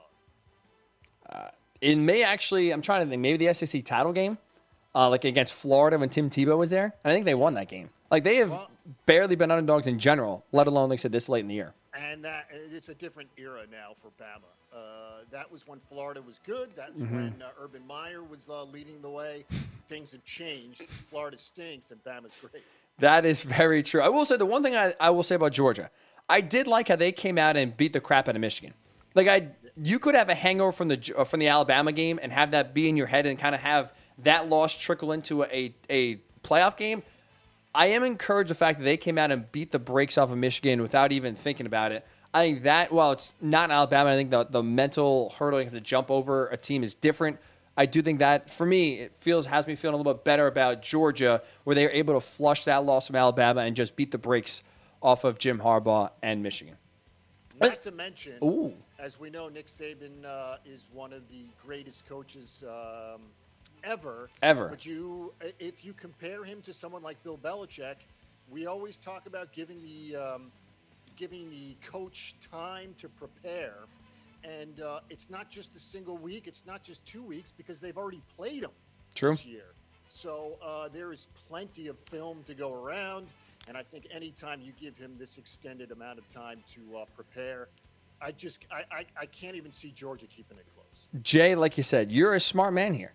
That's why we bring on the show. Because I'm not. I'm. I'm taking the sucker bet here. I'm going with the Bulldogs. But like you said, it just it's common sense to n- pick Alabama, but sense for me is not common. I guess in this pick, we'll go with the Bulldogs here. In uh, in an upset, I guess we'll call it, even though they're favored. Which I feel like you're right. It would be an upset if they do win. Oh, no doubt about it. There's, uh, you know, it's like who cares what who's the uh, who's the underdog and who's the favorite, Right. Um, but there's just no chance Georgia hangs with Bama. I uh, I'm very much looking forward to it because it's Monday night uh, with uh, no other football, True. uh, so it'll be fun. And I look forward to the national championship uh, championship game every year. Uh, I just I, I, don't think this is close. I hope they can keep it close because I'd love a good game. Don't see it. Yeah, that's the thing with college football when it comes to the playoff. It's usually the national title game is a good one, but the the path there in the playoff games, the semis have just been just awful. Absolutely awful. How about a big NFC West battle here, Jay? 49ers and the Rams. Now the Rams have locked up a a, a, um, a playoff berth. They could still clinch the NFC West. They could still keep the two seed with the win. So they are incentivized to win. 49ers win and they're in the playoffs. It looks trending to be Trey Lance starting, but Jimmy Garoppolo was limited in practice yesterday, so there was, I guess, an outside chance he could come back after missing last week with a thumb injury to play. But the 49ers on the road are getting four and a half points. San Fran or LA, Jay? San Francisco getting points. Uh, despite the, it tells you how good San Francisco's roster is from top to bottom, with the exception of the quarterback. and I understand that Garoppolo is hurt, but he's not as good as we thought he was going to be when he got traded to San Francisco. Who knows what to make of Trey Lance? I don't see. And again, it just goes to show the uh, the power of the roster from two through fifty, whatever. Uh, I, I love San Francisco here getting points. Four and a half felt like a lot, uh, but again, San Francisco and the Rams. Talk about inconsistent. I know we uh, mentioned Bama. Talk about Rams being inconsistent all season long. Uh, I, I, I don't know what to make of them, and obviously they're going to be in the playoffs. But uh, give me San Francisco getting points. Now, does this have any bias to do with you being in San Francisco last week and being a big time San Francisco lover? Believe it or not, I was in LA. Oh, whoa! Excuse me. So maybe, Excuse maybe from me. that perspective, I should lean towards the Rams. Love the Niners. Did you have an awful New Year's? Is that why you're going against LA? No, I had a great New Year's. The problem with LA is I'm, I'm not sure if you remember. Um, there was terrible rain for like Oh. a week or two, and uh, it happened to linger into the first couple of days we were there. Uh, the second uh, set of days that we were there, it was uh, bright sunshine, but again, uh, it was unique for LA to get all that rain. Yeah, you don't look too tan, so it doesn't look like you're out on the beach too often. I'm not allowed to go outside with uh, anything short of SPF 1000. So the rain's probably helped you out. Then there you go, Jayster. It Uh, did. It did. I'll go with the Rams. I think they're the more talented roster. Um, like you said, they have been inconsistent. I mean, they're barely beating the, the Ravens with that awful defense last week. I will just go with a team that I do think now this is the team that's owned them. Right, uh, the 49ers won five straight over the Rams. I think Sean McVay gets his revenge. The quarterback questions uh, do me a little concerned, especially going against a good Rams defense. I think Matthew Stafford shakes off the first game that he had against San Fran that was just awful. Gets back on track here. I think he's thrown like what six picks like the last uh, two games. Yeah, he's been he's been bad of late for sure. It has not been good. Some more pick sixes have been an issue. He figures it out. It's almost, I will say, a little bit of a hope because I, I have picked the Rams to go to the Super Bowl early on in the year, and I'm, I'm really not trying to get off the bandwagon. So I'm going to try to will the Rams here to victory. Uh, laying the four and a half at home. I think they do get the win, clinch the NFC West, keep the number two seed with a with a decisive win over the 49ers. Steelers and Ravens, basically a meaningless game. They need hell to freeze over in order for them to have any shot at the playoff. Uh, the playoffs. The Ravens are at home, getting five po- or giving five points. So the Steelers five point underdogs on the road. Steelers or Ravens? Give me the push. Push. No, I'm kidding. I'm kidding. I was gonna say the This first push we've this had. one's the most difficult of the ones you sent me. Um, I'm going to go with the Ravens. I know that's a lot of points, but as you said, I believe the the Jaguars need to beat the Colts, and the Steelers need to win uh, for the Steelers to get in. What else has to happen for Pittsburgh? And I think they don't need a Raiders or like they need them to play the game. The Raiders or Chargers, no no, tie, tie, no tie. no tie. Right. So, regardless, the Jags are not beating the Colts. So, right then and Hope there, not. Uh, Don't jinx it. yeah. No, I mean, come on. Those are two very different teams. But uh, so, give me the Ravens. Um, I think once you realize throughout a game that it's not going to happen, um, I think not, they're not going to lay down for sure. Uh, but there's um, some some air taken out of the balloon, if you will. And uh, I, I just like the Ravens here. Is Lamar going to play? No clue. Like we had, it's been, you know, mum is the word. I would probably guess no at this point, to be honest. Yeah. Like you said, they need a miracle to make the playoffs. So at this point, is even worth risking Lamar Jackson playing on a bum ankle. I'd probably say no. Yeah, you would think uh, with the backup quarterback, uh, I would go towards the Steelers. But the, talk about inconsistent. Uh, the Steelers, I, I, I- I don't know what to make of the Steelers. They probably have the best coach in the league, uh, but they have a, uh, a beat up roster, and I think that uh, the Ravens um, will win this by a touchdown. I'm taking the Steelers. I don't like it. I'll take the points. Look, Big Ben stinks. Like, let's just call for what it is. He had a great moment on Monday night, beating the, the Browns and getting that you know last win at home. But I mean, my God, you watch that game. This guy's throwing two yard passes. He's barely getting the ball past the line of scrimmage. I think he set a record. It was like 46 pass attempts. Whatever, 130 yards. Was like the most the most passing attempts with the fewest yards in NFL history. So it's not like Big Ben's going to shred this Ravens secondary that stinks. And like I said, Tyler Huntley's been playing well, but his back quarterback probably will play on Sunday. But I'll just will take a game in which both teams are beat up, not playing well. I'll just take the Steelers getting five points. I think they're not, yeah. I'll, I'll, t- I'll take it being a close game. This was a close game the first time where the uh, the the, Ra- uh, the Steelers were getting points at home and they put Lamar in a blender. I think the defense gets after it again. Um, I think defensively the Steelers are a little bit more you know are better than the Ravens. So I'll take the Steelers defense keeping this game close and the Steelers getting five, um, covering on the road in Baltimore. Who's the quarterback for the Steelers week one next year? You know, And and is it a rookie? if I had to pick right now, I still think I would go Aaron Rodgers. I think I, I would lean that way. I don't feel great about it. That's my that's my pick. Where are you going? Yeah, I, you know, it's funny. They're they're not going to get a top quarterback because No. they're going to have a low pick because they're great every year. But I would tend to lean towards something like a trade as opposed to a rookie quarterback. Uh, but Mike Tomlin's so good uh, that um, I, I have complete faith in him. Although I know we've been talking a lot about it lately, about 15 consecutive seasons to start his career without a losing record. Depending on who the quarterback, I mean, if it's Mike Glennon next year, God, your guy. take the under on it, seven or Your guy. My God.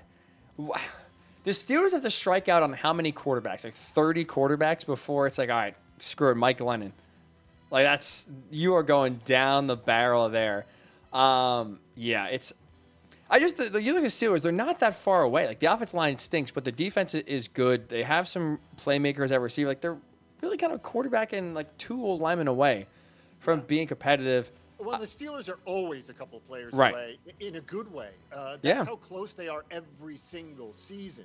So I have faith in Tomlin and company uh, to to I guess usher in a new era. Uh, but you just don't know. It's such a quarterback-driven league. If you don't know at this point in time who your quarterback is next year, when you're not going to make the playoffs this year, uh, what does that say? I, I, I, it's it's a fascinating, fascinating question. Yeah, and they're kind of stuck. It's going to be yeah, like you said, it's. I would try for Aaron Rodgers. Um, that's not really the Steelers' way either. They don't give up a lot of picks. They don't pay a lot of money for a quarterback that's going to kind of call the shots. But I will say Mike Tomlin's uh, and Aaron Rodgers' little love affair will be enough to get the job done. Cal- Very interesting. Yeah, don't feel a lot of confidence about it, but like you said, it's going to be fascinating to watch. Cowboys and Eagles, Jayster, big, big NFC East battle. Two of your favorite teams. Cowboys on the road, minus seven against the Eagles in a game that Eagles already clinched. Cowboys have won the NFC East. It's all about seeding here, so it doesn't mean a ton, but we'll still see who uh, is more motivated to win here. Where are you going? Was it just me, or that number feel high to you?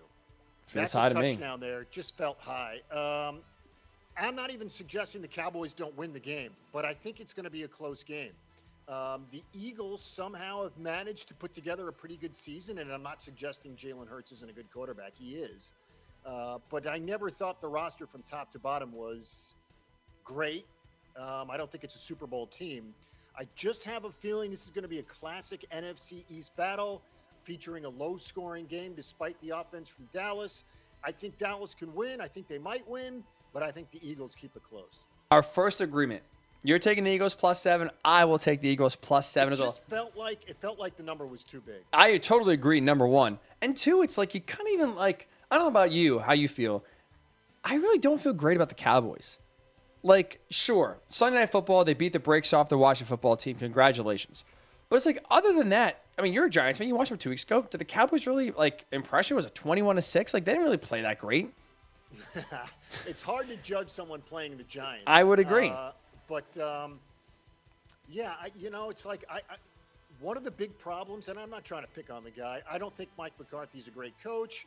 Um, I think at this stage in the season, at this stage in the year, uh, that could mean the difference between a lost timeout, a missed field goal, a uh, too many men on the field penalty, Mm-hmm. Not, whatever. not challenging last week. That fumble, I don't know if it was a fumble or not. It was close, bang, bang. But you had it. You blew a timeout on a was an extra point or, or a punt, and all of a sudden, next you know, you don't have a timeout left to challenge, and that there's the game. Yeah, yeah. So I, I think McCarthy is. Um, I don't know. I, I, I don't want to say Achilles' heel of the uh, of the Dallas Cowboys, but I'm not in love with him. It's funny. We all loved him in Green Bay, and the reason why is because he had Aaron Rodgers. Um, so, and that's the reason we love Matt LaFleur. So, uh, I I think that uh, the Cowboys have a coaching problem, and uh, I've just never been uh, never been in love with McCarthy since he got to Dallas. I mean, I don't know if this is a hot take or not, but it's like I'm with you 100. percent And when you look at the Cowboys roster, like if they if they lose in the first round or even win a wild card Yeah, game, would you be that surprised? no, like would, Right. if he got fired, would you be shocked? I wouldn't. Well, look, I mean, uh, they're going to win the division. I mean, They it's are. hard to fire a guy off a winning division and a home playoff game. You know, But if you lose, let's say to the Cardinals again, or you lose to the Rams in the first round, or you you win, but you play whoever in round two, the Packers, the the, the Rams, the Cowboys, or the, the the Bucks, and you get you know handled pretty decisively. It's like if you're Jerry Jones, he's not getting any younger. He obviously is desperate to win one more Super Bowl. There's not many changes you're gonna make outside of head coach that could get you any closer. And to your point, I'm with you. Like taking Matt LaFleur or Mike McCarthy, taking Sean McVay or Mike McCarthy, Bruce Arians, Mike McCarthy, like the, against the best teams in the NFC, they have the worst coach in terms of like the elite teams. I'm with you. yeah, yeah, I, I, I agree. I agree. I think he is a. Um, I don't want to go as far as to say he's a problem, uh, but I think all things being equal, as we just mentioned, when you talk about timeouts and too many men on the field and uh, instant replay, throwing the red flag, stuff like that, I think he is uh, below average. Hundred percent. Like I said, if he's not if he's not a solution, maybe it's, it's harsh to say he's a problem, but he's definitely not you know helping them win for sure. He's No, only he doesn't. He doesn't put keep them, them the right. I would agree. So both of us, Philly plus seven in this game. I am with you there. The final game, really only game that could matter on Sunday, Chargers at Raiders.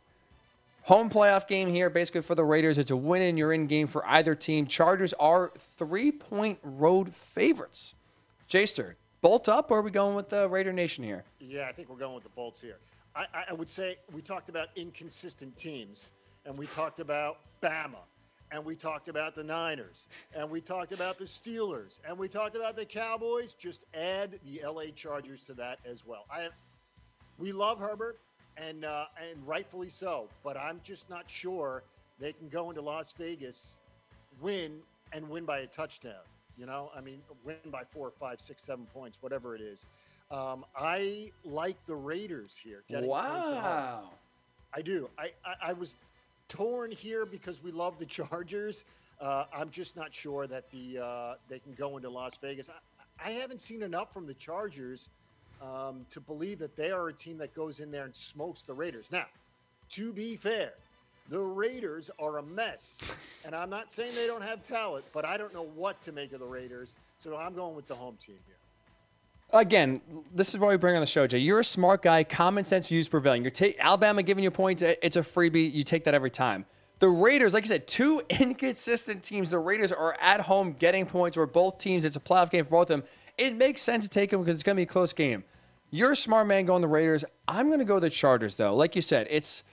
I don't feel great about either team. I really don't because it's like they're both inconsistent. And for the Chargers, especially, the thing that scares me the most is Justin Herbert's been great this year, but the Chargers only win when Justin Herbert plays like a fantastic game. If he plays like even a good game, they don't have any other way to win. They don't really run the ball well. Their defense stinks. So it's like they are insanely reliant on Justin Herbert, where he has to be great to elite every game for them to win. Where if they're not, they're not winning the game. So it's like, I mean, they lost to the Texans two weeks. So they could they showed you they could lose to anyone if Justin Herbert's not having a tremendous game. That scares the hell out of me, I'll be honest. I do think though in this game, you look at Derek Carr versus Justin Herbert. Derek Carr is more consistent for sure. The Raiders defense, I just don't love the Raiders. I don't think they do one thing really well. Like the Chargers have Justin Herbert, he's a great quarterback. I don't know, like even though they beat my Colts last week, it's like it's one of those games where they're resilient, they're tough. They don't do one thing that scares you. Like they don't like Josh Jacobs is a good running back. They don't really run the ball in in a way that really you know you have your fear in the life of God. Derek Carr, if he has to throw the ball 40 times, are you that nervous? I know that the Chargers defense isn't great, but it's like, are you really nervous when they go six, seven yards at a time? That they need a lot of things to go well for them to string together drives. The defense doesn't really have me concerned, so it's. I will go with the best player here in this situation, which is Justin Herbert. I think they do win and cover. They go, um, they do go to the playoffs. Let me ask you this: Yeah. in a, in a rare situation where the Jaguars beat the Colts, both teams are in with a tie. If you were the head coach of the Raiders or the Chargers, do you say, well, let's not be stupid here, common sense, knee it out, let's take a tie and go to the playoffs? No way. No And way. I guarantee you, we'll never know. So that's why guaranteeing something we'll never know the answer to is ridiculous. But I'm going to guarantee you, anyways, that Goodell made it very clear to both teams you will not kneel down. You will not push for a tie. I mean, think about three and a half hours of nothing on a Sunday night when that's where the NFL put that game. That's not happening. They'll play the game for sure. Anybody who thinks they're kneeling down is nuts. Now, I will say, I have not considered the Goodell, like, edict um, angle that you threw out there. I think uh, you're and we'll never right. know the answer because it's private. But Right. I guarantee you he did something of that sort. I will say, like it's, I would do it if I was the if, if now obviously you need two to tango. So if Rich Bisaccia or, or Brandon Staley already came out and said we're not going to do it, if they say no, then you're not going to do it. But if I was the head coach of both sides, it's like it's a gimme. There's there was no gimmies in the NFL. There's no cupcakes on your schedule. There's no free passes. This is literally free pass. Take a knee. No one's going to get hurt. You are guaranteed to make the playoffs. You cannot lose a game. I, I wouldn't pass it up. Sure, it would be an embarrassment. Obviously, remember last year at Sunday Night Football when the Eagles pulled their starters and everyone, including your boy Joe Judge, freaked out. It was an embarrassment played to the the game. They played the game, and people were still freaking out. So, I mean, yeah, if you have just two knee-offs on Sunday Night Football, there might be a riot. With that I said, think- I would do it. I think um, there's a better chance of that happening, or there would be a better chance of that happening if it was a 1 p.m. Eastern game, or even a 4:25 game, because there's so many 4:25s this week. but you have a standalone game on a Sunday night that was flexed. No chance. No chance. It's I get what you're saying. For me, it's tough to basically look at the playoffs and say, I'll take my chances. 50-50 against I mean again, like I said, you can't feel good about either team in this situation because they're both inconsistent. But I would agree there's no chance of it happening. I also would say though, if it was me, I would do it. All right, so you're on the the Raiders uh, plus three. I'm on the Chargers minus three. We're both on Philly plus seven. You're on the Ravens uh, minus five. I'm on the Steelers. You're on the uh, the 49ers plus four and a half. I'm on the Rams, and you're on Alabama plus three. I am on Georgia minus We don't three. agree on much. We do now, which is par for the course, Jay. Upset special time, Jayster. Who we feeling good about underdog wise this week? I feel terrible about the Giants, uh, but since it's the end of the season and Oh. they're getting a touchdown at home with the wonderful Jake Fromm under center, give me the Giants Wow. getting seven from the Washington Admirals. That's where the Admirals, huh? All right, I would go with the Hogs if it was me. The Red Hog, that's a good name. That's name. not bad either. Not bad, not bad. Uh, definitely better than you know the Brigade or the the Commanders, the Presidents, Yuck. the Washington Presidents. So-. Screw it, rip it off. right, right. You're going with the Giants plus. Well, you know Joe Judge's gonna have them playing hard. The only issue, I this is a big revenge game for the football team. They're gonna beat the hell out of the Giants because Joe Judge was talking bad about the football team. Ron Rivera's gonna have them ready to go. I will stick though in New York. I will go with the Jets. The Jets are getting, you see this line? 16 and a half points. Now it's against the Bills. The I can't say a straight face. The Jets have been playing better. Zach Wilson is showing some signs of improvement. The Bills, I guess, have a reason to play, but sort of not really. There's not really much they can, you know, they can go for. They're probably stuck into the four, and most likely will play the Patriots. So I don't think they'll play the full game. 16 and a half points is a massive, massive number. Where remember last year, I believe the Bills pulled Josh Allen at halftime uh, against the Week 17 game. I think it was the, against the Dolphins. I think that same thing will happen again. Jets will be competitive enough to keep it close. They want to build on the momentum, you know, to finish strong. Jets keep this close, 16 and a half points. They cover. They cover. You know, that's a good one too. I uh, I uh, I picked the Giants with my heart, but uh, 16 and a half in a final week of the season when the home team basically doesn't need the game.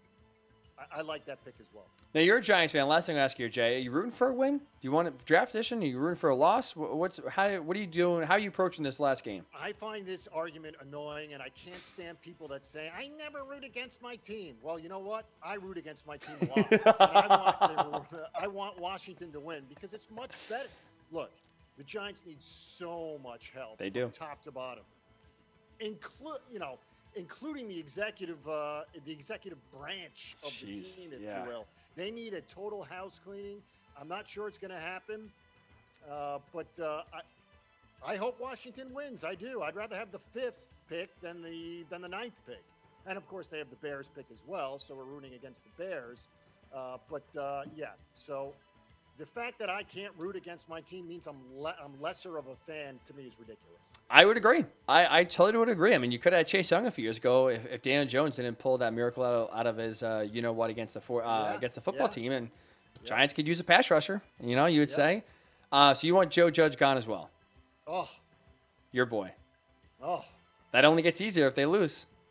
Yeah, I, Look, you have to watch every Giant game, and I'm not suggesting people haven't, but you have to watch every Giant game to really get a feel for the type of coach that he is. Now, look, nobody was going to be successful with this roster, so that's that's not fair to him. But from the timeouts to the challenges, et cetera, et cetera, et fourth down punting on fourth and one in opponent territory is too conservative. he is just it was a bad hire and uh, we art howe uh, was the mets nice guy manager and then they went to uh, to a hard Willie. nose and then they went back to a nice guy this is going to be a situation where the giants are going to hire a veteran coach i believe that because the first time head coaches with joe judge uh, and and such not going to work. I think the Giants go back to a veteran coach, one with uh, lots of experience. Pat Shurmur was an he was a coach, head coach of the Browns. Yeah, he was. He was the coach of the Browns, was he not? Yeah, I think that's right. I was gonna say it was McAdoo first time. Shurmur had like, but he didn't last too long in Cleveland, No, and he then was- he's not a head coach. yeah, Joe Judge, your boy. How about Doug Pederson? That'd be a name. I don't know if you would want to go. He has other some How about suitors. Jim but Harbaugh? Jim, Har- you in for Jim Harbaugh? I'll tell you why I am. Okay. because I don't want Judge. and that's it. And I think if they don't hire someone like Jim Harbaugh, they're going to keep Judge. And uh, I'd rather see Harbaugh than Judge. Although, um, the, can you see the Giants shelling out $80 million or 70 No. million dollars for Harbaugh? After paying a sh- GM, Yeah. Yeah, I'm not. Sh- I, I, I don't know. I don't know. I'd rather have Harbaugh than Judge, uh, but I'm not sure it's the perfect fit. I would agree, and I'd also agree with your analysis that I don't think the Giants would pony up to uh, to get Jim Harbaugh away from Michigan or even away from the Raiders or the Bears or another team that could be interested in his services. Right. Good times for the Giants. My goodness, Jayster, thanks for coming on, man. This is a lot of fun. It's good seeing you. You are looking well, and I hope that uh, at some point in the near future we can get on uh, here and do some hockey picks. Hockey picks, yes, sir. Isles, Rangerstown, The. Isles play next in April. Uh, we'll, uh, we'll come back on. That's true. They're playing their tenth game of the year. We'll Right. break that down. Right. Jay, thanks for coming on, man. This is a lot of fun. Thanks, buddy. You're the man. Appreciate it. The great Jay Berman right there joined us for some Hickeys Pickies. We appreciate him coming on. That'll do it for this edition of the Ryan Hickey Show. Really do appreciate everyone who tuned in and made us a part of your Thursday evening or Thursday. What am I talking about? Thursday morning. I'm already losing my mind. See, this is I told you. We bring Jay on to be a smart guy. I am not a smart guy. Don't even know what time it is. It is the morning. We appreciate you starting your morning with us on the Worldwide Sports Network. Enjoy Week 18. We will be back to get all of the playoff reaction, head coach firings, who's going to stay. We got a national title game to talk about as well. Monday is going to be a jam-packed and loaded show. I can't wait. So have a great weekend. As always, stay safe, stay sane, and we'll talk to you on Monday right here on the Worldwide Sports Radio Network. It, it, it's the Worldwide Sports Radio Network.